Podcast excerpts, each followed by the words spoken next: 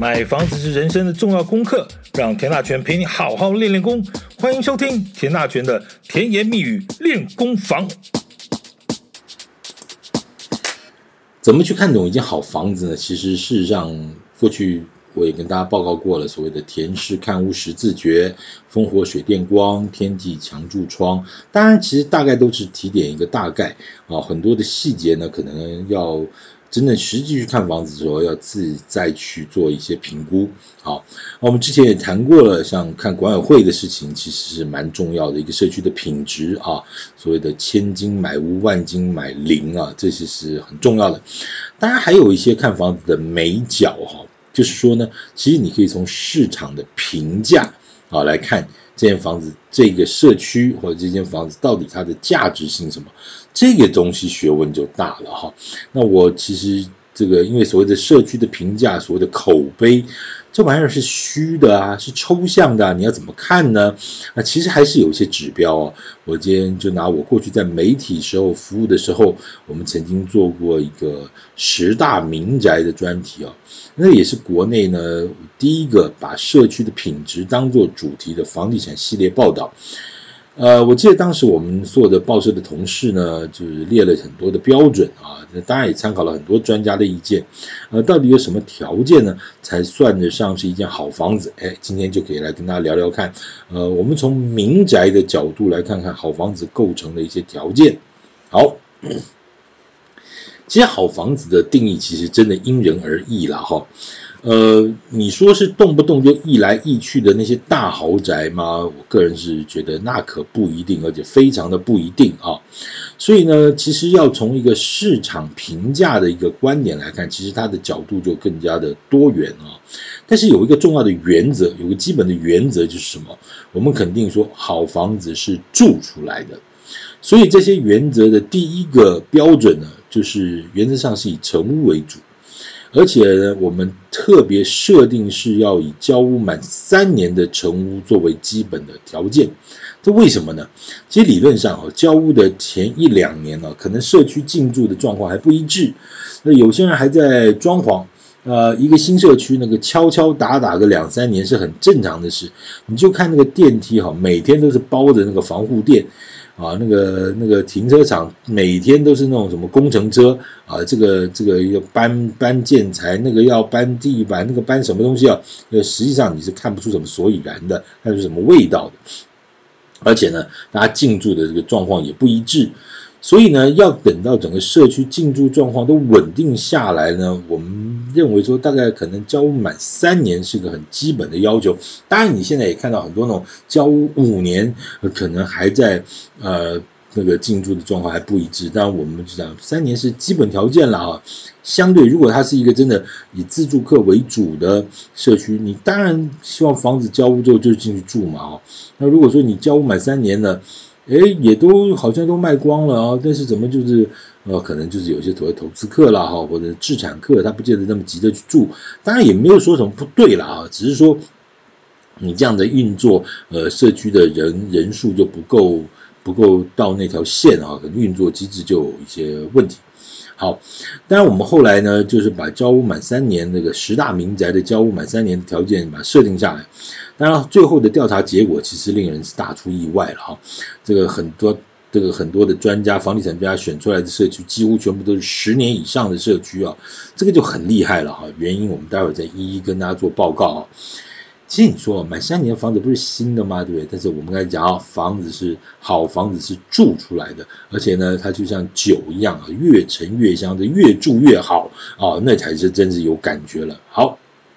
哎，交屋满三年之后呢，其实再来一个题目呢，就是知名度要高。这个这个就真的是讲白话了，这就是口碑哈。很多呢事情当下可能用用唬烂啊、包装啊、做广告啦、啊、这些行销手段啊啊，也许可以包装成一个啊还不错的房子。但是呢，你经过了一段时间之后呢，市场给出的答案那就真的是骗不了人的真正的答案啊。什么叫知名度高呢？简单说，就是捧着钱想搬进去的人多，卖出来的物件呢却非常非常的少。我记得想当年我们在做这个题目的时候，根据第一线的这些房仲人员的房仲朋友的这个表示啊，有几个社区啊，其实交十年之后，这屋龄十几年，根本没有任何一户在市场流通的记录。你这个厉害吧？它不是没有成交，而是一旦有出现想要出售的物件呢，在那个管理员呢那边就成交了。这是真的千真万确的事情啊！第一线的一些房仲，而且资深房仲啊，那个名字都鼻子都是很敏感的。你闻到钱的味道，你是大家都想追，但是这有真的有这几个社区呢，就是你就是追不到，而且摸不到。而且他们就真的是透过管理员那边，也许后面就是包个红包，他就成交了。因为邻居都想买进来嘛，所以那个口碑那个实在太可怕、太厉害了啊。那这种当然就是所谓的知名度了。啊。但这种社区是完，这我必须说，那就完全是一个凤毛麟角哦。呃，真的，整个大台北地区，你手指头可能手指头算不算不完。算不完一只一只手吧，五个社区大概都不到了哈，但是真的是非常非常的少。好，那我们稍微把它放大一点看，就是因为我们不，因为我刚刚讲那个都是民宅嘛，你也是动不动就几个亿的这种房子了。重点是哦，那种房子都是屋龄几十年，它还是一样几个亿哦，你还买不到哦。好，我们就是我们一般人吧哈，我们就把这个。条件放大一点来看，如果你看这个社区呢，在附近的这个房仲店头里头，难得一年有个两三间的成交记录呢，这就已经真的是很厉害了。如果你发现这个社区呢，在房仲店头的玻璃上贴的满满满，甚至呢，有些店头还这个主打某某社区专卖店啊。啊这个一个店里头随时有个十几二十间，你旁边再看那家店头也是十几二十间，这五六家店头哇，这个噼里啪怎么都在卖这个房子啊？这个社区，你大概也就知道这个社区到底是怎么回事了哈。诶，怎么回事？嗯。当然就，就就就卖的人很多嘛，哈，卖的人很多嘛，那价钱就可能会有些纷乱嘛，哈。那这样的社区，你不要说什么知名度，这满地都是，这个卖菜一样，那个感觉你会高级到哪里去？其实相对就有限了。倒不是说什么高级低级的问题，而是说这样的社区的品质、社住户的素质，可能就比较难以掌控了，哈。好，这个知名度不等于知名度哦。你出过事情的社区，它知名度很高，但是恐怕知名度是很低的哦。好，所以大家都想买，市场上却无货可卖，然后呢，捧着钱也买不进去，这当然就能算得上一间好房子或者好社区。好，所以呢，你要成为这个民宅，当然就没有这么容易了哈。我们刚刚讲的，这是一个算是蛮严格的条件了哈。好，再来。第一个是说，我们刚刚讲交屋要满三年，要有一个成屋，一个成熟的社区。第二个是说，它的知名度要高。在这两个前提之下，大家都想捧着钱要买进去。哎，第三个条件叫做成交速度少于三个月，这什么意思？就像刚刚讲了，除了那种极少数、极少数在管理员那边成交的这种特殊又特殊的案例之外啊。那这个社区如果是围买比例高，也就是说呢，门口有人排队等着买进去，这个一旦有人试出呢，先不要讲这个成交的金额高低了啊，成交的时间来说相对就很短，这是构成民宅的另一个条件。你也许看过一间房，一些房子，从 A 房中卖到 B 房中，或者什么五大品牌的房仲都在这个房子外面挂了销售牌，那个挂了海报，那个挂了布条，就三个月过去了，半年过去了，连牌子都褪色了，布条也变色了，房子还没卖掉，这种房子我看你也不用问的，这就是市场的答案，不是产品不对呢，要不然就是价格不对。你说也许也许也许还缺一些有缘人吧，那还真是没缘呐哈。所以我刚刚讲，其实这种在外面门口已经，也许你你就是会到某一个店头去说，如果某某社区有丢出来的，你随时告诉我，表示什么？这个你已经打听过了，这个社区各方面也是符合你的要求，符合你的期待的啊，这也是一个市场上的答，市场给出来的答案和口碑。那当然，销售时间会更更短嘛，哈，也许搞不好你你等了半年，搞不好再出来一间，你钱资那个资金也准备好了，重点只是你喜不喜欢那个房子的坐向啦、面向啦、楼层啦，怎么只要只要没有问题，可能你一秒钟就把它买掉了啊，这个其实销售速度非常快的哈。好，那那刚才也讲过了哈，那其实我那个那种卖了个半天卖不掉的房子哈的问题，那我我举个例子来说，我以前的办公室呢，其实旁边有个店面，从我搬进这间办公室之前的，那块租售的牌子已经就是黄色褪成白色了啊。我印象中，其实之前大概就已经空了五六年了哈。那我在那间办公室大概七八年的时间，呃，后来又搬到现在这办公室，又是好几年去了哈。这个前后这十几年的时间，那个租租万售的那个牌子就一直挂在那边。老实说哈，我真的很佩服这个主这个屋主的毅力和口袋的深度啊。这个来回几十年下来，你就真的没有一个有缘人能够看得懂这间房子。这个换作是你，你会想去看吗？哈哈，这个就蛮厉害的，哈，蛮厉害的。好，再回来讲，这个好好不容易买到一间好房子啊，你就巴不得呢马上搬进去住嘛，哈，这个答案应该没有问题吧，哈。所以我们就继续设定了一个题目，就是交屋满三年，进驻。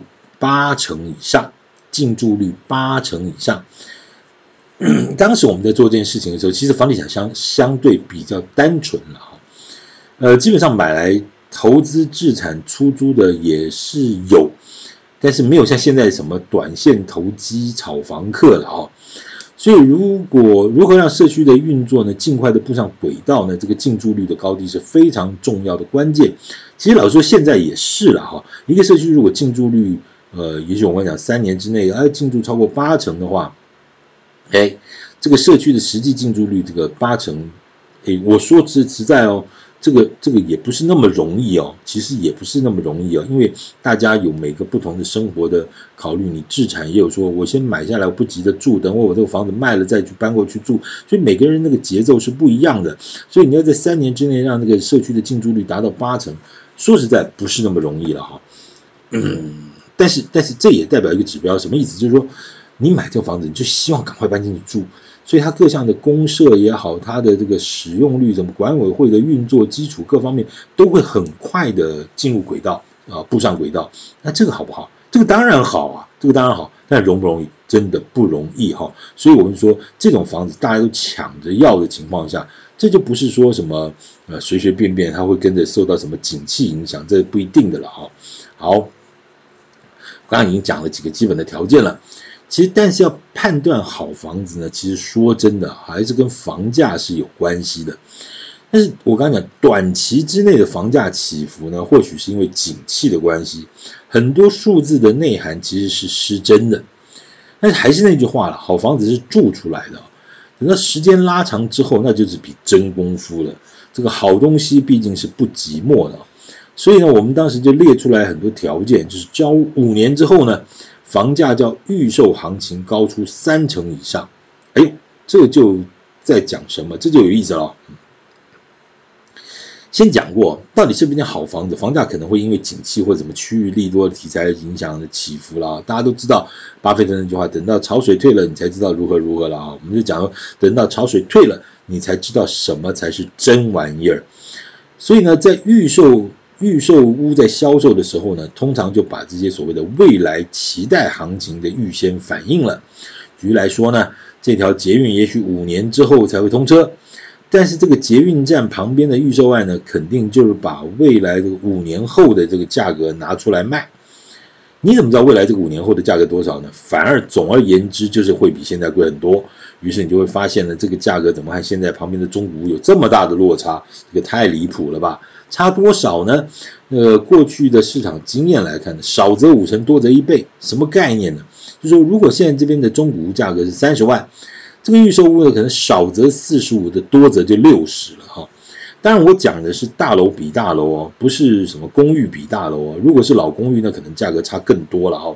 所以我讲意思就是，如果说现在这边中古屋的大楼的价格是三十，那未来这边的预售屋少则卖个四十五，多则六十万是正常正常的事。当然，这跟景气有没有关系？也有。如果景气大好，就这样反应；如果景气不好呢，可能可能可能有三十万卖个四十五万，四十万四十万变四十二万等等等等啊，那可能就是就是一些变化。好，所以在这个景气变化的过程里头，有时候你会发现很多案子在预售时候的价格呢，这搞不好就是它这个社区历史最高价。那等到交屋之后呢，万一碰到景气下滑呢，再加上景社区的品质不佳呢，这就一路下滑，就越卖越低。你预售不是卖六十万吗？啊，等到交屋之后，发现哇，捷运的利多出尽啊，这个市场刚好碰到政府打房，就变成五十五。就发现哇，交屋又不顺啊，又碰到什么法拍屋，就变五十二，然后再发现啊，这个社区管理品质又不好，就变四十八。我告诉各位，你千万不要觉得这件事情是不可能，在这个长久的这个房地产的发展的发展过程里头，其实这样的状况是比比皆是啊。因为这个时间拉长之后呢，一连串先天不良、这个后天失调的状况呢，就会让这种社区出现那种早衰症。其实啊。现在因为这个价格公开透明了，你可以从这个实价登录的网站上清楚的查到它过去的历史交易价格哈，这真的是一点也骗不了人。所以当然回来讲实价登录到底好不好，其实有很多真的是很好的东西，都透明本来就是应该的。那以前到底给归给拐，那么到底做什么东西啊？当然就过去了哈，过去了。实价登录其实走到现在是一个很成熟的一个机制了哈。那我刚刚讲什么意思呢？就是说，如果社区是因为景气的变化带上去的，哇，六十万好像很好，但是因为它实质的真功夫不行啊，或者是管理，或者是因为什么各方面条件不行，它就面临变变六十万变成五十五、五十二、四十八、四十五等等等等又跌回来了。好，那所以我要讲什么呢？就是反过来说，我刚刚讲的这个交五年之后呢，房价要超出预售的行情三成以上，这样的标准其实。嗯，这是我们当想当年这个设定出来的。这所谓想当年，这一当当当，就是也快三十年了哈。其实当年觉得这个交五年后房价涨三成啊，譬如说六十万涨三成，五年之后涨到七十八万。现在看起来其实这个比例有点小儿科哈。这几年房地产市场的一个结构的改变，什么五成五年之后涨三成，五年之后涨一倍的也是很多了啊。